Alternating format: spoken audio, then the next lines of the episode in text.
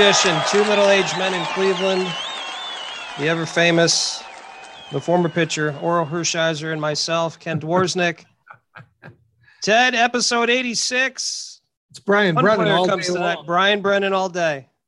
Brian Gary Collins too. I forgot about Oh, Gary okay, Collins. Okay, yeah, yeah, yeah. He's a good one. Dante Yeah. Lavelli as well. Dante Okay. Lavelli was 86. So All right, you got a few. well, good stuff. It's been two weeks since I've seen you, talked Yeah. to you. Yeah. Actually, the break has probably been good for both of us. Let's be honest. um, but uh, we had something happen to us earlier this week, and I'll let you talk about it. When you sent this to me, I kind of fell off my chair to an extent, but Well, we unbelievable.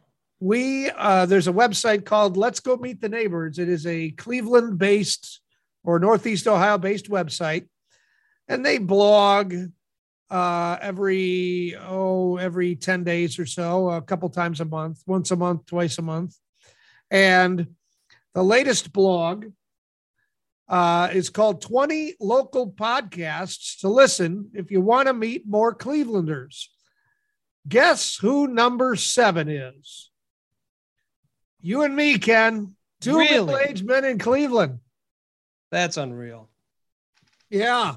That's unreal. That's great stuff. That is Especially- really great stuff. Special thanks to uh, Brianna Zagatsky. Zgodinsky. I'm sorry, Zgodinsky. Get those Polish names right, please. Yeah, Thank yeah. you. Well, you want to want to help me out there? Did I nail it? you said it right the last time. The last time. Gotsky. Zga- yeah. So Zgodinsky, whatever.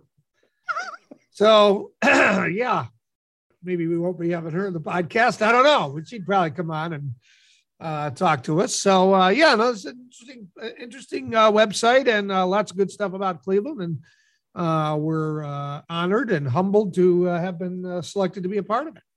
Hundred percent correct. And I was interested. There's some other great podcasts on there. I I, I recommend people check it out. There's some other great Cleveland podcasts to check out as well, and uh, support the Cleveland people. That's I, I'm I'm so glad we're part of that group because that when we started this way back when in 2019, episode one, our plan was to kind of talk about positive things, to not necessarily talk about the pandemic at the time, but talk about positive things going on and what a better way to do it and talk about positive things in Cleveland. And we've been doing that. Yeah. Well, the the most part. website is let's go meet the neighbors.com. All one big URL there. Let's go meet the neighbors.com. So, yeah, check it out. Good stuff. Excellent. Good work, Very sir. exciting. Well, let's let's tell you what's coming up on this week's show because we've got quite a bit. The author of 14 books is going to join us.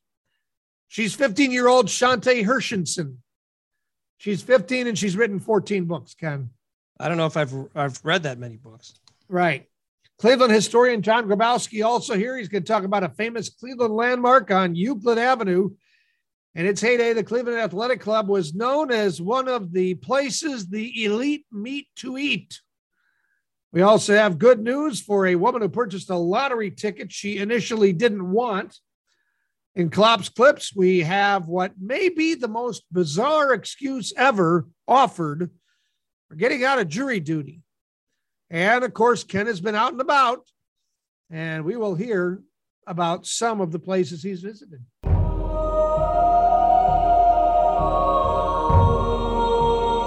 Ted, time for our overachievers. A Colorado firefighter is a Guinness World Record holder. Dylan Moralgia lifted a 193.2 pound Atlas stone 194 times in one hour. Let me read that again. Dylan lifted a 193 pound Atlas stone 194 times in one hour. Do you know how many times I could do that in one hour? Zero. As much as I could. yes. not. We're not doing it. He said he was flipping through the Guinness Book of World Records. That's actually something I do quite often. It's just Yeah. you know, see what's in there. Yeah. And he spotted a weightlifting challenge he couldn't resist, lifting the 193.2 pound Atlas stone 194 times in an hour is a grand total of 37,470 pounds. Wow. That's a lot. Yeah. He beat the previous record by about 8,000 pounds and is now working toward breaking another Guinness World Record involving Turkish kettlebells. Maybe that's Okay. something we can go for. Yeah. I can play some bells. I can't really, well, Yeah. Silver bells, right? Is that what you do? You play silver bells? silver bells. Let's sing it. Yeah. Well, congrats to our overachiever Dylan Margalia for lifting, God bless him, 193 pound Atlas 194 times. That's an overachiever.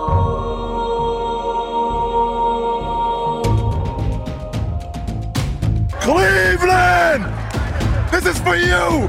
Another edition of Cleveland Sports History. That means Dusty Sloan is joining us. And Dusty, I know being a huge Browns fan, this is an interesting one. April 20th, 1945. I didn't think you remembered, but I imagine you did some research for us. The Cleveland Browns organization formed by Arthur Mickey McBride. Hmm. Dusty, please update me. I don't know much. Tell me about Arthur Mickey McBride and how he formed the organization called the Cleveland Browns. Well, the interesting thing about Mickey McBride is he kind of, we talked a couple weeks ago about um, Art Modell and how he's a businessman. Well, Mickey McBride also was a businessman, real estate and cabs and things like that back in the 30s and 40s. And um, what happened was McBride founded the Browns and helped organize the old AAFC after he unsuccessfully tried to purchase the Cleveland Rams. And then we all know Hmm. the Cleveland Rams moved, moved out to Los Angeles, which created the hole for the Cleveland Browns in the AAFC. Then McBride organized, promotes the team, hires Paul Brown, gets great players, and the rest they say is history. Interesting. Interesting. I uh I think it's uh somewhat unfortunate given the way history has gone that the guy's first name is Arthur, given other Cleveland Browns owners, but nonetheless, now it's a prerequisite, isn't it? Uh, well, I guess. Now, the Cleveland Browns organization formed by Arthur Mickey McBride. Do you know was the team when organized? Did they start off with the name Browns, or did that come later? Were they just a Cleveland football organization that needed a needed a nickname? I'm not really sure of the timeline on all that, but uh, obviously we know the Browns named after Paul Brown. So I don't really know, like, was Brown on the same time that Mickey McBride was? But here's an interesting fact. Here's something else that Mickey McBride did. We all know that uh, we have practice squads now in the NFL. Well, back in the day, they were called taxi squads. Sure. And Mickey McBride was the one who named it that because he had a cab company. Oh, So How that's about how, that? how that became to be. So I figured it was because these guys didn't make enough and they had to have other jobs, like driving a taxi. I don't know. Yeah. But uh, interesting. Okay. that's crazy. Yeah. Very interesting How stuff. Well, Dusty, I mean, have you obviously through your research, did you find out anything else about Arthur Mickey McBride or anything else that he's done besides with the Browns organization? Or, you know, do we, do we know Well, what he did I- beyond that? I did. Oh, um, apparently, in 1951, he testified before the Senate Crime Investigating Committee, which questioned his Continental Press Service, which was a nationwide distributor of racing news. And he apparently also had alleged ties to organized crime. So uh, okay. we, we, we just can't get away from owners that are a little bit questionable, let's say. No, we'll He was just, tied to the mafia? we'll just whitewash that one away. Not not sure about that one. He, he was never charged. So Okay. Uh, Dusty, I think there's a guy outside your door that's talking about cement shoes right now. there might be. There Yeah. might be. Okay. Oh my. Well, All Dusty, uh, another interesting lesson. Uh, certainly this one about the uh, gentleman that helped form the Cleveland Browns organization, Arthur Mickey McBride from 1945. Thank you very much, Dusty. Thanks, guys. Cleveland! This is for you!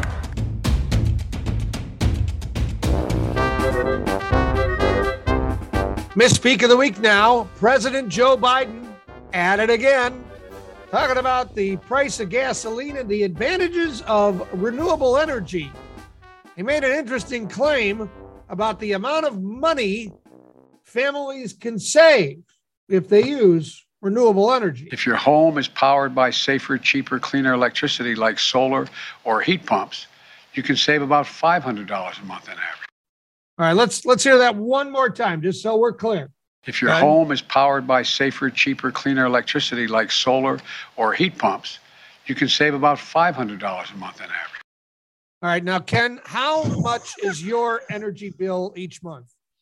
Uh, I'm going to say probably around a hundred dollars, somewhere around there. dollars. Yeah. Well, the average bill isn't anywhere close to five hundred dollars a month, so I don't know how we'd save that much. The White House did later clarify that the president meant to say the savings could be about five hundred dollars a year. Oh, okay. A year. A true miss there. Yeah. A year, not a month. Just a little, little technicality there. That's all right. Not not a big deal. Yeah. Big deal. Ah, That's the misspeak of the week.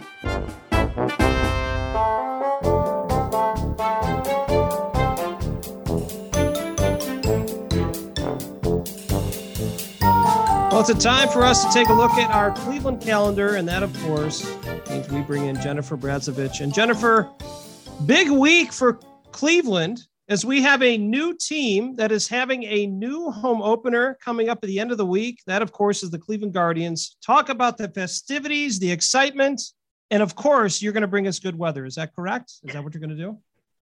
Yeah, um, I wish that was in my job description, the the bringer of good weather. Unfortunately, it is not. Um, but so far, you know, I'm keeping an eye on the forecast because I have tickets for Friday night. So it looks like it could be a little breezy, but I don't see any rain yet right now, knock on wood. Um, so it should be a, a great night for the Cleveland Guardians to kick off their inaugural season. Um, they'll be welcoming back local baseball fans to Progressive Field this Friday for the home opener. Um, of course, they've been on the road already this season with uh, mixed results so far this year, uh, but hopefully we'll we'll bring home a win on Friday night for that game. Um, 20 games on the schedule between Friday and the end of May at Progressive Field, so plenty of chances to catch the Guardians in action this spring. Um, all of the excitement starts early in the day. I mean, we're we're used to having day games here for the home opener, but it's going to be pretty exciting to have it at night this year. Um, gates open at 5:30, I believe, but I'm sure if you come downtown before that, you'll see plenty of excitement happening in and around Progressive Field. Um, Tom Hanks is throwing out the first pitch. You know, I lobbied for you guys to throw out the first pitch, but my application got denied. So unfortunately, we'll just have to settle for Tom Hanks instead. Appreciate that. Um, yeah, Next. yeah. Yep. So, so that's Friday. Um, and then if you're in the baseball spirit this weekend, um, I got to tell you guys, head over to the Hough neighborhood and check out League Park. Um, I mentioned this because I was just there last week and I got to see it firsthand last week. It's just so cool. It was the site of the 1920 World Series. That's where the Indians won their first ever championship. Um, and over in the uh, renovated ticket office, they have the Baseball Heritage Museum. They've got a lot of really cool stuff on display that, um, as we're welcoming baseball season back here to Cleveland, some really cool stuff to see. It's open Thursdays through Sundays. Definitely worth a visit. Free admission. They do ask for a donation just to kind of cover the, the cost of keeping it in operation. Um, but yeah, if you're going to the game Friday or if you're watching it at home and then you're in the baseball spirit throughout the rest of the weekend, um, that's a really cool place to stop as well. What besides the home opener once we get past friday and we've got you know some baseball uh, underneath our belts what are some other fun things is the uh, can you do something can the weather break here please you know, I I hope so. And you know, spring's in the air. I'm hoping that we'll we'll see the spring weather start to stick around. As we're talking today, it's beautiful out. Uh, you know, throughout the week, I think we're going to be up and down. So who knows? Um, but you know, spring is a great time to get out, just rediscover what Cleveland has to offer. Um, of course, those April showers bring May flowers, as we've heard. We've had plenty of April showers already this month. Um, but uh, Lakeview Cemetery's Daffodil, Daffodil Hill is about to be in full bloom. There's three acres of flowers over there. So a great way to get out and enjoy the warm weather um, once we have it and once it sticks around. Um, University Circle over at the Wade Oval will be in, in full bloom soon. They've got cherry trees over there. They've got other blooming trees. Um, and of course, on those rainy days, the Cleveland Botanical Garden is also a good chance to kind of take in the spring blooms because they do have indoor locations. Um, and they're also going to have 600 newly emerged butterflies flying about the Costa Rica biome in one of their glass houses. Um, so even on those rainy days, uh, it's a good chance to get out and, and experience the spring weather here in Cleveland. Um, we're coming up on Easter, big holiday on Sunday, even bigger holiday on Monday here in Cleveland. Do you guys know what it is? Dingus Day. Dingus Day. My, the, the Polish host gets it. Yes. Dingus Day on Monday, a Polish tradition takes place every year the Monday after Easter. Um, it's definitely one of our more unique cultural celebrations here in Cleveland, but it's going to be a really good time. Um, this year's celebration is over at Gordon Green. And um, if you've never learned to polka, now is your chance. Get out there on Monday. They'll be happy to teach you. Um, plenty of tasty Polish food, all of the pierogi and kielbasa you could possibly imagine, just in case you you don't get your fill during Easter dinner on Sunday. Um, live entertainment all day. It all culminates with the crowning of Miss Dingus Day 2022 in the evening. This is, you know, a very coveted title here in Cleveland. Are you, you get a stash. This, uh, Dingus Day? Are you? Are I am. You... I'm not this year. Okay. You know, I'm going to study up. I'm hoping to submit for next year. Okay. All Good right. luck. Yes. just just for the entertainment factor of it all. Yeah. Um, yes. You you get a sash, you get a sausage crown, you get to ride on a float that has pierogies on it. Yep. You get to carry the title of Miss Dingus Day all year round. Um, winners have to wow the crowd with their true Polish spirit. So it's things like showing off your polka skills, um, reciting a haiku about Dingus Day, eating five pierogi as fast as possible. That's where I think I can really dominate next year if I'm entered into the competition. I really Okay. think that's that's where my sweet spot is. Um, Okay. So so that should be pretty fun on Monday. Um, get over there. You know, after after Easter is over, we celebrate Dingus Day here in Cleveland. It is one of the more unique traditions we have, but it's sure to be a good time. Oh, absolutely. So when I recover from Dingus Day, listening to all the wonderful things, actually DJ Kishka was on our podcast one time, who actually is Oh. one of the people that got. He's like uh, one of the stars of. Dingus Day. Yeah, he was the originator. Yeah. Once I've recovered from Dingus Day, what are some of the other things, maybe the next couple weeks, that we can really highlight and look for? Yeah, um, tons of festivals coming back on the on the calendar this year. A lot of spring events happening. Um, Cleveland Asian Festival will be happening next month. That's in the Asiatown neighborhood, May 21st and 22nd this year. So lots of um, celebrating of the Asian culture over there. Some delicious food, um, some cultural performances, plenty of family-friendly activities. Um, there's a dance competition and a Colors of Asia fashion show for that this year as well. Um, Memorial Day weekend, we have Tremont Greek Fest. So again, if you're looking for some cultural food, that's the place to be. The food is the star over there. Um, all of the baklava you could you could possibly handle over there, um, and some Greek traditions happening there Memorial Day weekend. Um, and then coming up this summer, we've got Pride in the CLE is returning to an in-person festival for the first time since 2019. That's going to be June 4th on Malls B and C. So it's going to be a really big celebration this year. Um, also on Mall C, Juneteenth Freedom Festival returns this year in June. That's going to be June 18th this year. Um, and that's a celebration of the emancipation of slaves here in America. And then a little later in June, Tri-C Jazz Fest will be back at Playhouse Square for an in-person um, celebration this year. So plenty of stuff to do over the next few weeks. Uh, plenty of cultural food to, to experience. Um, I will make a shameless plug that Destination Cleveland just launched our international restaurant passport. If you go to Cool. thisiscleveland.com slash passports, that's another great way to experience the cultural cuisine here in Cleveland. Um, a lot of really cool stuff happening, and, and I think it's going to be an exciting spring and summer here in Cleveland. You know, Jen, I just had a doctor's appointment and my doctor told me my cholesterol was 268. You're not helping. this is not gonna this is not gonna bring that down. That's your I'm sorry. I'm sorry, Ted's doctor. I take no responsibility. The, the views expressed here do not do not represent those of Ted's medical Yeah, yeah. medical professionals. Right. Oh my gosh. Well, Yeah. Jen, thank you so much for the time. One more time, if people want to find out about these events or anything else going on in Cleveland, where do they go to find this out? Head to thisiscleveland.com. Um, there's an events page there. There's a bunch of information about different restaurants and businesses here in Cleveland, and you can learn about all the different neighborhoods here in Cleveland too. So if you're looking to um, explore Cleveland this summer, this spring, summer, see something that you haven't seen before, that's the place to be. Jen, as always, thank you so much. We appreciate it. Thanks, guys.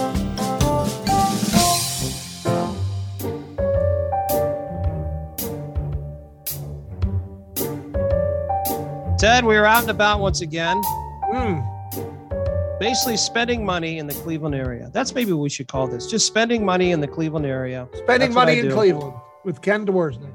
See, we had a lot of different places we went to, a lot of the same places, but uh, I'll go with a couple highlights. Oh, Uh, please. first of all, I went to Gormley's. Have you are you familiar with Gormley's? It's a No. pub in Rocky River on Center Ridge. Long story short, I don't I struggle sometimes. I think you know this. I was April fooled.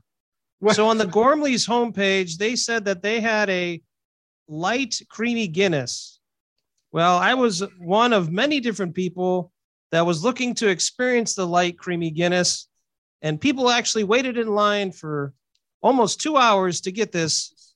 And of course, it doesn't exist. Yeah. So I did have another wonderful Guinness, but during my time there, obviously I was not alone. Anyone was joining me. We uh, sat at the bar and I had another type of Guinness, which was really good. And I noticed the gentleman next to me looked really familiar. That gentleman's name was Pat Shepard. He was performing there that night. And funny story is that as I'm sitting next to Pat, he's asking how the podcast is going. I said, it's actually going very well. He goes, Oh, okay. Well, he goes, I actually know Ted because his parents and him, along with my family, lived on the same street How in about Westlake. that? How about Isn't that? that, isn't that hilarious? Classic. Yep. Yep. No idea. I've known Pat from high school, and we were in the same class, and he was a wrestler. Actually, his cousin Kevin Berry was there as well, and I, but I never knew that. I thought that was a great story. Grew up in the musical streets in the Westlake area. So he says hello, by the way. Oh, he well, listens. we hello. do need to have Hello, him on at Pat. some point in time. Hope you're doing We- well. Yeah. We got to get him on. We got to have him Okay. talk about the music that he plays. So okay. his favorite song, this favorite song that I asked him to play that day, My Yeah. Dinghy. There you go. Good stuff. My dinghy. Uh, a few other places we went to. Went to Pier W. Have you been to Pier W? Uh, a long time ago. Yes, very nice place. I had a gift card from a very nice friend that gave that to me. The food there is good. I will tell you this: the view to see downtown is awesome. Fabulous. I mean, you Yep. can't you can't beat that. That was that Yep. was really cool. Yep. Then I went back and I just mentioned this. Went to Forest City Brewery. Went on a Friday night, and they have the saddest happy hour in Cleveland on Friday nights. And the Oh, reason that is, is the week. because, well, that and also because Justin Gorski, DJ Kishka, who was on our show, Yeah. has this group called Big Hoke, and they play there. Let me tell you, if you've never gone to this, you have to do it. It is outstanding. Justin's very talented. At the end of the night, I had an opportunity to talk to him a little bit. He just takes requests from people in the crowd. What do you want to hear? Billy Joel. So he starts playing Billy Joel. Elton John. It's like, you got to be kidding me. Wow. And then this is the best part. He played Hey Jude from the Beatles on his accordion. I, Oh, I my. can't make this up. It's it's pretty impressive. So Wow. Those are the highlights of my being out and about. Ted, I must say, you contacted me and you I said you wanted to be part of this segment. I did. You were also with the family out and about. I want to Out and about about. Yes. Yes. Because God knows I'll never be out and about on my own, but, uh, or at least not for another 10 or 15 years. But nonetheless, we went to a Cleveland Charge game. That's the oh, uh, okay. NBA, what is it? G League, I think. Yes. League, whatever it is. Yes. Uh, minor league for the Cavs. They play over at the Wolstein Center. And uh, they had a decent crowd, and uh, you know it was a, an entertaining game. Um, they struggle. Uh, the team does. They're they're not Okay. the best, but um, and they have a guy on the team who's seven foot five. Tacko Tacko. Yeah, Tacko. He didn't play because I think he's getting called up to the Cavs for the playoff run. Yeah, they got a lot of players that go up and down. So, Yeah. So, uh, but an interesting, you know, it was it was, it was fun. Uh, kids had a good time. Got to make uh, signs and got bobbleheads and things like that. So, yeah. So we were out and about at the Cleveland Charge game. That's awesome. Yeah. That's awesome. Well, Ted, we'll just continue to be out and about. Maybe at one point in time, we could be out and about together. Uh, I think that would be very enjoyable for both of us. Once again, we're just supporting Cleveland and spending money.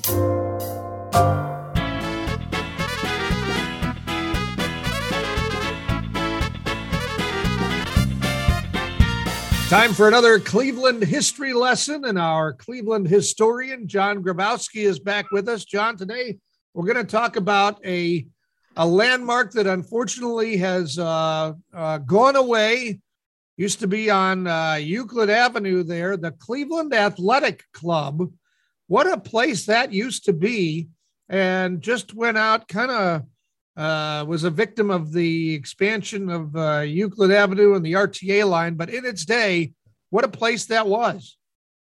Yeah, it, it was, you know, and that, that goes into, as I usually say, it goes into a really long history because in the uh, late 19th century, about the 1880s or so, a lot of major cities uh, created athletic clubs. and uh, they were very, very exclusive places. And you know, one of the ones that that you might know is uh, the New York Athletic Club. Mm, sure. And New York Athletic Club used to run the biggest amateur track meet in the nation for many years, the NYAC. There's a long story there, but athletics was becoming fashionable, uh, something that men wanted to do.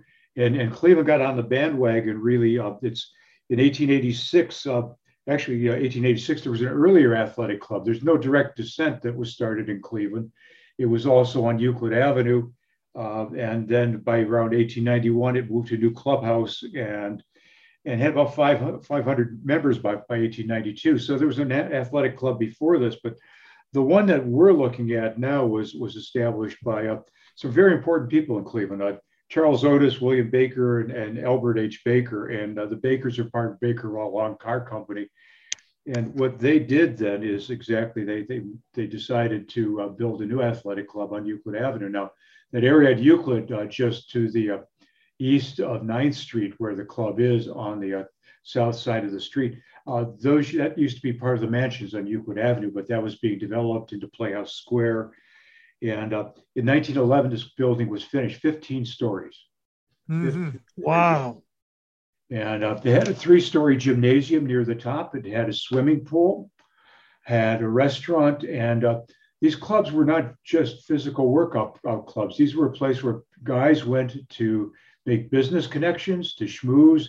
They had parties, they had events there. Uh, the club was like almost all the others, almost all white.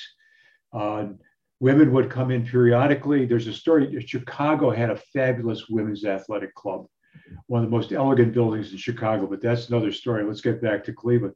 So this this was a place, you know, on that upper Euclid Avenue area that was was growing up and uh, and really and it had overnight rooms for people staying there. Um, and wow. so it became a site for parties, events. The New Year's parties there were legendary. Uh, the events uh, was one of the places that you stopped into after the annual St. Patrick's Day parade, where you could continue your libation if you wanted to at there. Uh, but by the uh, 1960s and 70s, particularly the 70s and 80s, uh, that area of downtown was beginning to go to seed a bit. Uh, it was, uh, you know, the population was dropping in downtown Cleveland, but the club soldiered on. It actually didn't close, I think, until 2008. Uh, they, they literally ended up uh, being bankrupt. And they were putting improvements into the club all the way into 2008. I was never in there, but the stories I've read about it just say it's a fabulous place.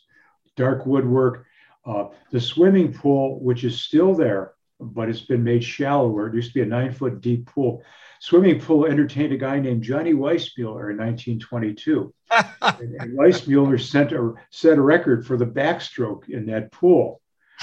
Uh, so it's, you know, so if you were anybody, a business person in Cleveland, you had a guest coming in, you take them to the athletic club. It was a very, was manly atmosphere. And at one point, according to one story I read, there was a private dining bar where the guys would dine on natural. So, oh, yeah. oh boy. Yeah. Okay. Wow. So, you know, so there are all sorts of stories there. And uh, I guess, you know, what it is now, the building has become the, ath- uh, the Athlethon, I think that's the name of it. It's, it's a new apartment building. Uh, and that three story gymnasium at the top of the club is a three story high work area, just wide open with some apartments there. The pool, as I mentioned, is still there, uh, but it's it's doing what a lot of other older buildings in Cleveland are doing. It's being rehabbed and turned into a new residence area. And it's pretty remarkable because when the club closed in 2008, if I have that date right, yes, I do. Uh, essentially, it, it basically they left everything on the table. It was never cleaned up. There was no nobody doing any maintenance. So by the time it was taken over for rehab, the roof had been leaking. Uh, it needed a lot of work. Uh, the terracotta front needed a lot of work. The building was designed by uh, Dyer, who was the uh, designer, uh, very noted architect in Cleveland. He did the uh, Cleveland City Hall, Milton Dyer. So yeah, it's there's a lot of links to Cleveland, but it's you know it's a creature of the 1910s and 1920s. And I've said before, those were the decades when this city was really, really booming. Sure. John, we uh, we have a lot of younger people that certainly uh, listen to our podcast, and obviously, I'll ask this question on behalf of them. So, when you hear the term Cleveland Athletic Club, you're thinking of a workout facility, and you mentioned about a swimming pool and also like a gymnasium, but that wasn't the main gig there. That was more of a social club, correct? That's the type of club you would go to, as you mentioned, going out to dinner and things like that. The question that I have was this open to men and women? I mean, could women be members of this, or was it just men and they could have women join them for certainly all the different parties? It was just men, and they could have women join. Um, okay. And I think there were, you know, first women member. I, I came to some place, you know, walked into this male bastion. Uh, they were trying as as membership went down. The club was making efforts to broaden its membership. Was even advertising memberships for students at CSU across the street. So it was making a real effort uh, in the 1980s, 1990s, and into the 2000s to, to try to boost the membership. And uh, supposedly, till the day it closed, they were still investing in the club. They just happened to have emptied the till, and uh, that that was about it. Well, it certainly was a place where the elite uh, met to eat, so to speak. Uh, Cleveland Athletic Club, quite a history. Unfortunately, uh, not not it's still kind of there, but under a different name. And uh, but a lot of good history there, and a lot of good information from you, John. We appreciate your time. Yeah, thank you, thank you. It's uh, it's, it's funny. I'm teaching a sports history class this year, so uh, we we've been talking about private athletic clubs, and this one fits into it. Very good. Well, thank you for the history lesson. I, I hope we can pass when uh, when the grades come out. Okay, great. Thanks. The most trusted name in journalism, Klopp's Clips.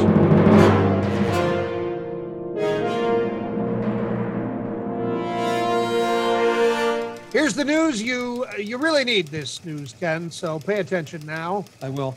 Uh, that slap that uh, Will Smith hit Chris Rock with at the Oscars, it continues to hog headlines and it's not stopping anytime soon. Several tattoo artists around the country say that people are now coming in to get that moment immortalized on their bodies. One tattoo artist from the New York area was at a British radio station for a segment on the weirdest thing he's been asked to do at work. He thought the idea was hilarious. You gonna get a tattoo of Will Smith uh, uh, slapping uh, Chris Rock? Yeah, I'm gonna get that on my lower back. That's where I'd get it. Oh, That thing, build lower perfect. back tattoo. Yeah, absolutely. Okay, I like that. That's good. Okay. In Florida, Broward County Circuit Judge Elizabeth Scherer was trying to seat 12 jurors last week when one juror offered an interesting reason why she should be excused. So you said that the July, there's dates in, in, in July that you're not available. What are those dates? July 7th, July 4th, which is closed, and July 18th. But You're- then again, I need to figure out something. I have my sugar daddy that I see every day. I'm sorry? My sugar daddy. Okay, I'm not exactly sure what you're talking about, but Well, we'll- I'm married and I have my, my, my sugar daddy. And I Okay. see him every day. all right, ma'am, we'll come back. Come on.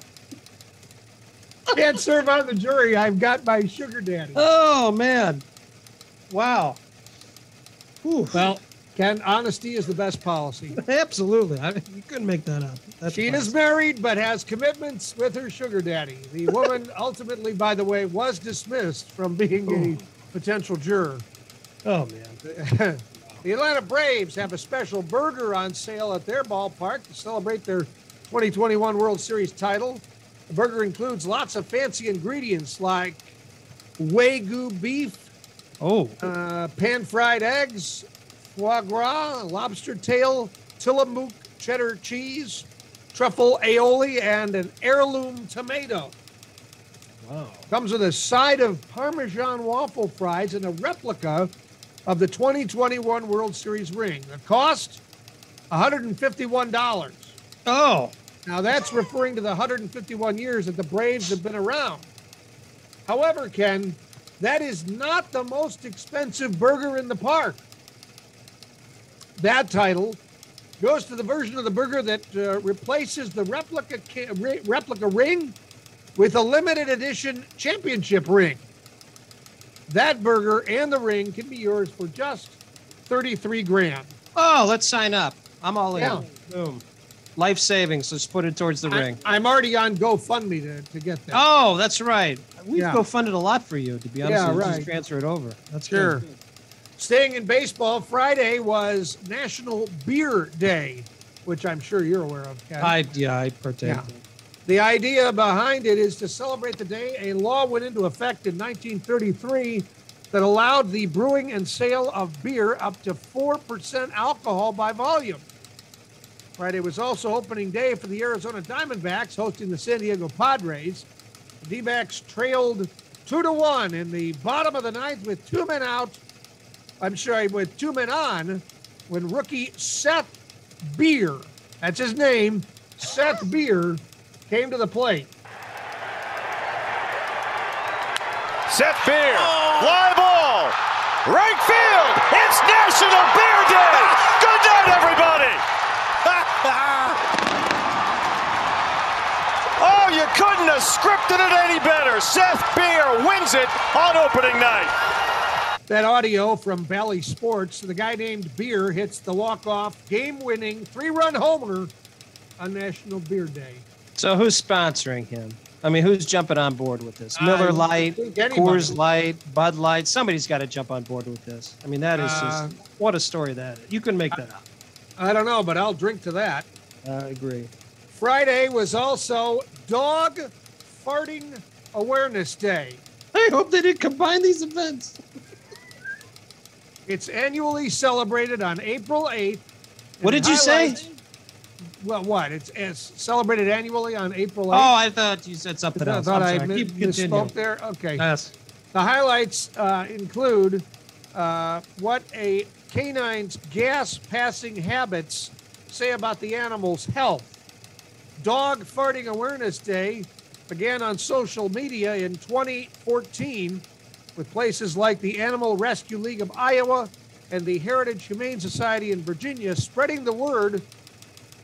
Hopefully, that's all they spread with uh, memes and hashtags the idea is to share tips about canine digestive health. So Okay. you've got uh, the Roo there. Did you celebrate Dog Farting Awareness Day with Rue on Friday? Once again, I can't combine all these events together. I was too busy celebrating National Beer Day, so Sure. we opted not to. Okay. All right. Well, we'll pass along. Or not. Well, we'll not pass anything else as we close up this week's collection of Klopp's clips.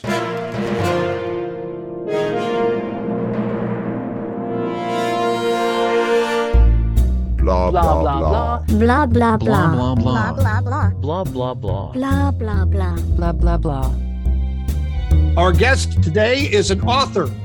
She has written 15 books. That alone is an achievement, but when you consider she's only 14 years old, she's written more than one book for every year she's been alive. So let's talk with Shanti Hershenson. Shanti, thanks for your time. So, how did you get involved in becoming an author?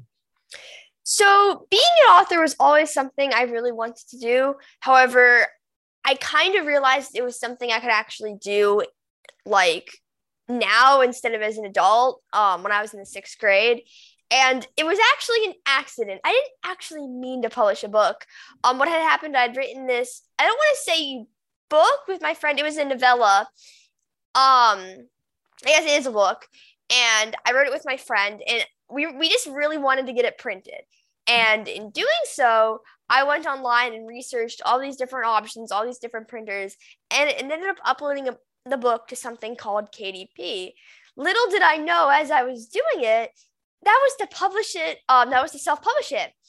And um, by the end, I had realized it, and I was like, you know what? Let's do it. And I did. And that book did not, it wasn't, didn't sell much, sold probably like 10 books. Um, but it kind of paved the way and gave me more opportunities later on to then publish a bunch of books. I've currently published nine books and I'm going to publish my 10th very, very soon. It's already up for pre order.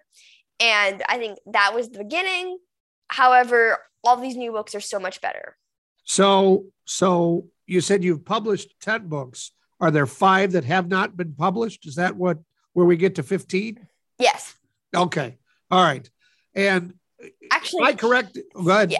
It's technically 16. I have Oh. one more book that I just I want to finalize it a little more before I actually count it because I'm not sure if I'm gonna end up publishing it. So I technically haven't added it to my backlog Okay. yet. Yeah. All right. So you said you accidentally or or just with a friend decided to publish write this book and then you accidentally publish it. Yeah, Is pretty that- much. Yeah, pretty much. I Yeah. wish I could accidentally do things like that. So, what's the subject matter of these books? Are these works of fiction? Are they mystery? Are they a bunch of different things? Tell us about the books.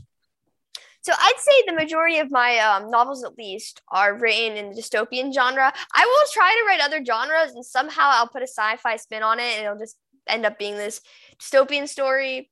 Um, Biounlocked, the first ever novel I wrote, which was in the middle of the pandemic, is an alien invasion story. It actually takes place 30 years after an alien invasion, and that was the first dystopian novel I ever wrote. And the first novel I ever wrote. Um, for context, I thought it was just gonna be like a 20,000 word novella, which I've done except it kind of ended up being 800 pages long the first draft and like 250,000 words but that's too long for a book and that's not really publishable and readable so what I ended up doing actually was I split it into three books. Now it's a trilogy. The first book, which is a lot shorter, was published in August, and the other two, they're actually significantly longer than the first one, are um, scheduled to release very soon. They, they still need a lot of editing. Still need a lot of editing. Who does the Yeah. editing? Do you? Does your mom? Does your dad? Do you have Um, it? I start off by um, doing a few rounds of editing, and then I hand I hand it over to someone else to edit because I can't edit myself. I am really not good at editing, honestly.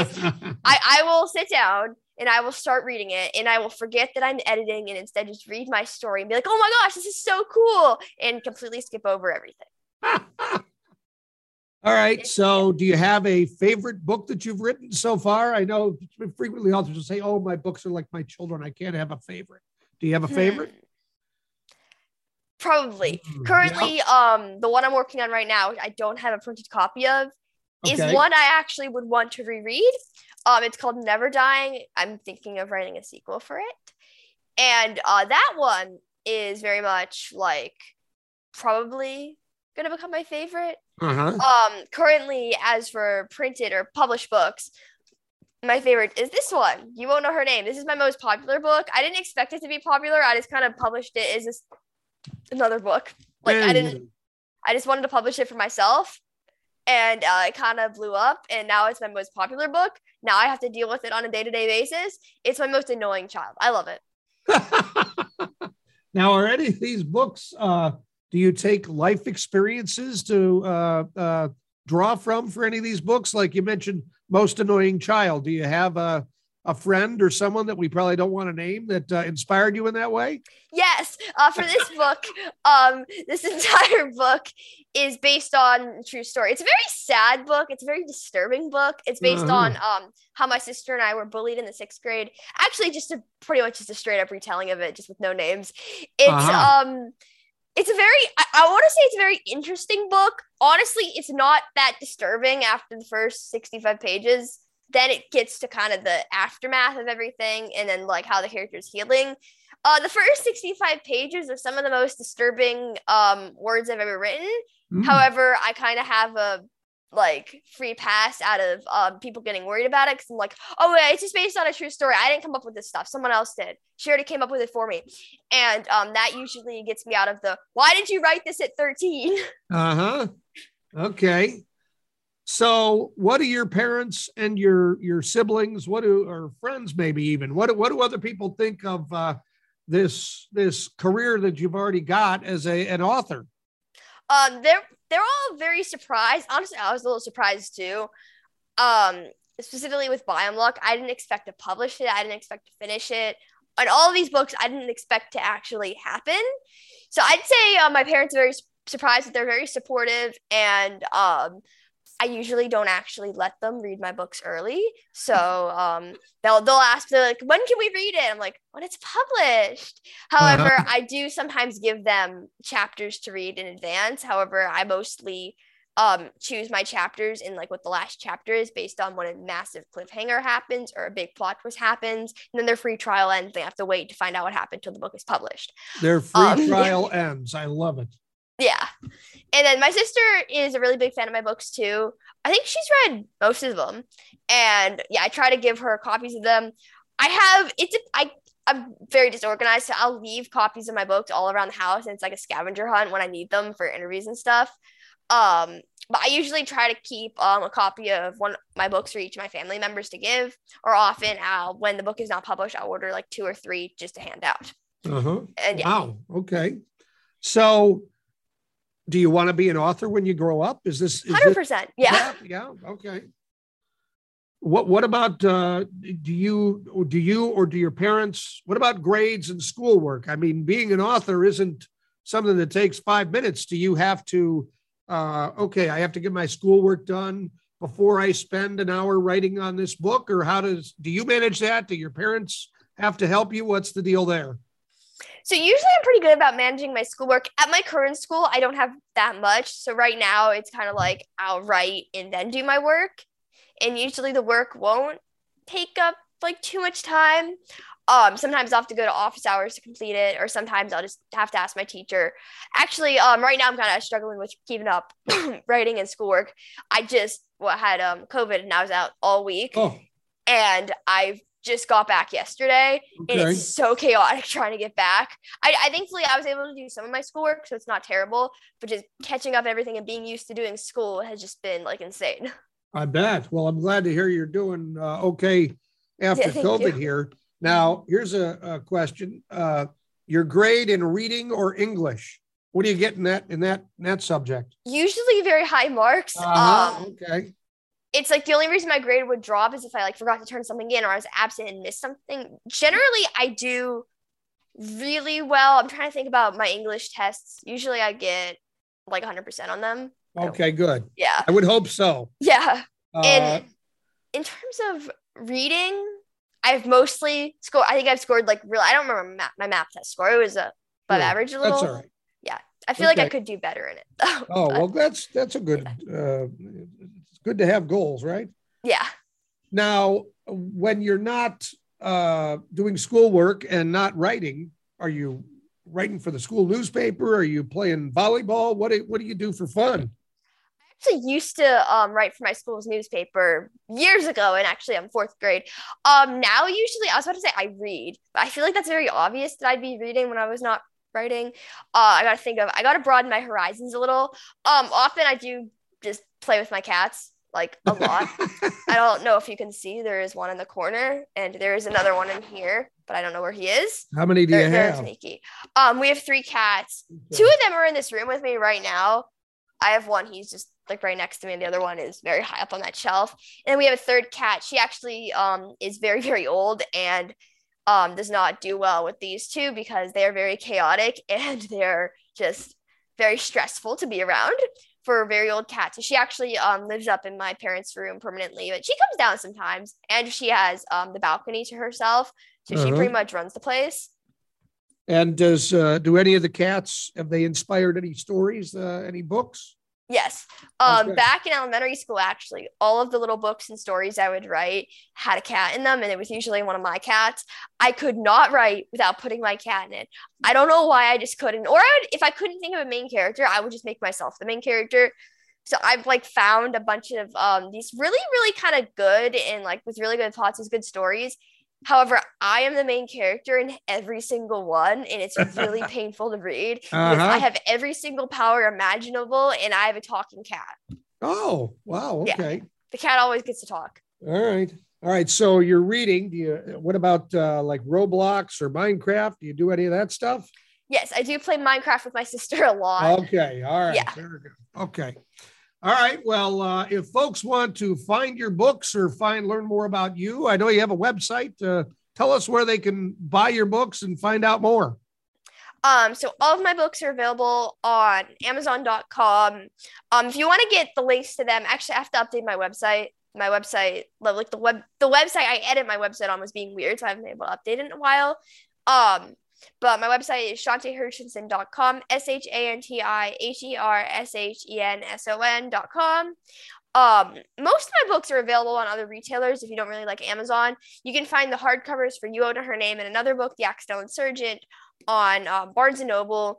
And if you look um, on your local bookstore's website, they should have it. I cannot guarantee in person. There are a few bookstores actually that have these in person now. But if you look on their website, there's a chance you can um, order them into your store. Awesome. Wow. Well, you seem to have it all together here. You're an author and uh, you're doing well in school. It sounds like uh, sounds like I need to get my act together here. I don't know, but Yeah. uh, very impressive. Congratulations on the work so far, and we'll uh, we'll pay attention to uh, the upcoming books, and uh, maybe we'll uh, maybe we'll catch up with you again down the road and see how things are going. All right. Thank you so much. Thank you. Good news, Ken. LaCudra Edwards buying a lottery ticket from a vending machine at Vons Supermarket in Tarzana, California. When she says some rude person bumped into her and she pushed the wrong button on the on the lottery vending machine. She wound up with a $30 scratcher's ticket that she didn't want to buy. Now, the person didn't say a word as they left the supermarket, the guy who bumped her. Later, Edwards was driving on the freeway when she realized the unwanted ticket was a winner, a $10 million winner. Oh my gosh. Says she nearly crashed her car and she now plans to buy a house and start a nonprofit. Oh, that's nice. I like that. What if she tracked that guy down and said, nanny, nanny, boo boo? Yeah, no kidding. Yeah. Wow, that's crazy. Well, definitely, at least for her, some good news.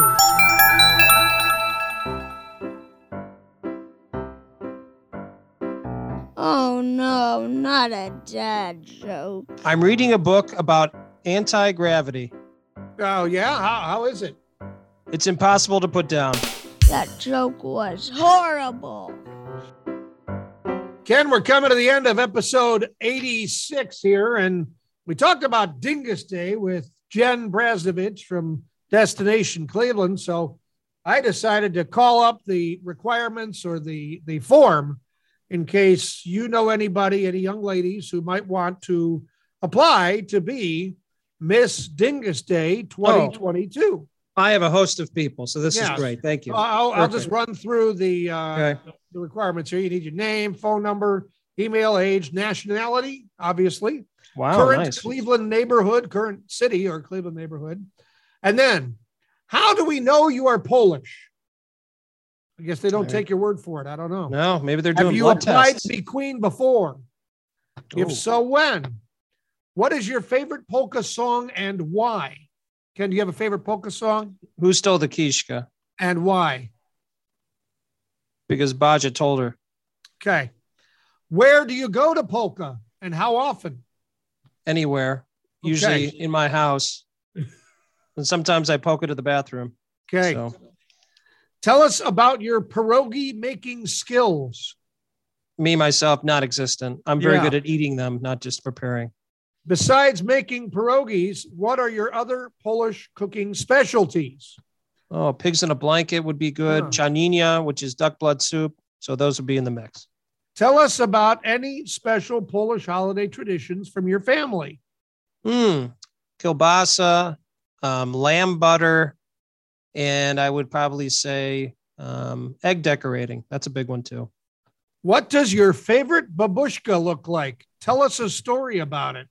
That's sort of private, so I'm not really going to talk about my babushka right now. But maybe uh, if someone really wants to learn about it, they could send me a direct message. But we're not going to talk about my babushka. Thank you. Do you have any special talents we can exploit for the good of Polish pride, of course? Um, private as well. Yeah, fake names, I guess. I'm good at fake names, but that's not really a Polish thing. So Okay. Why should we pick you?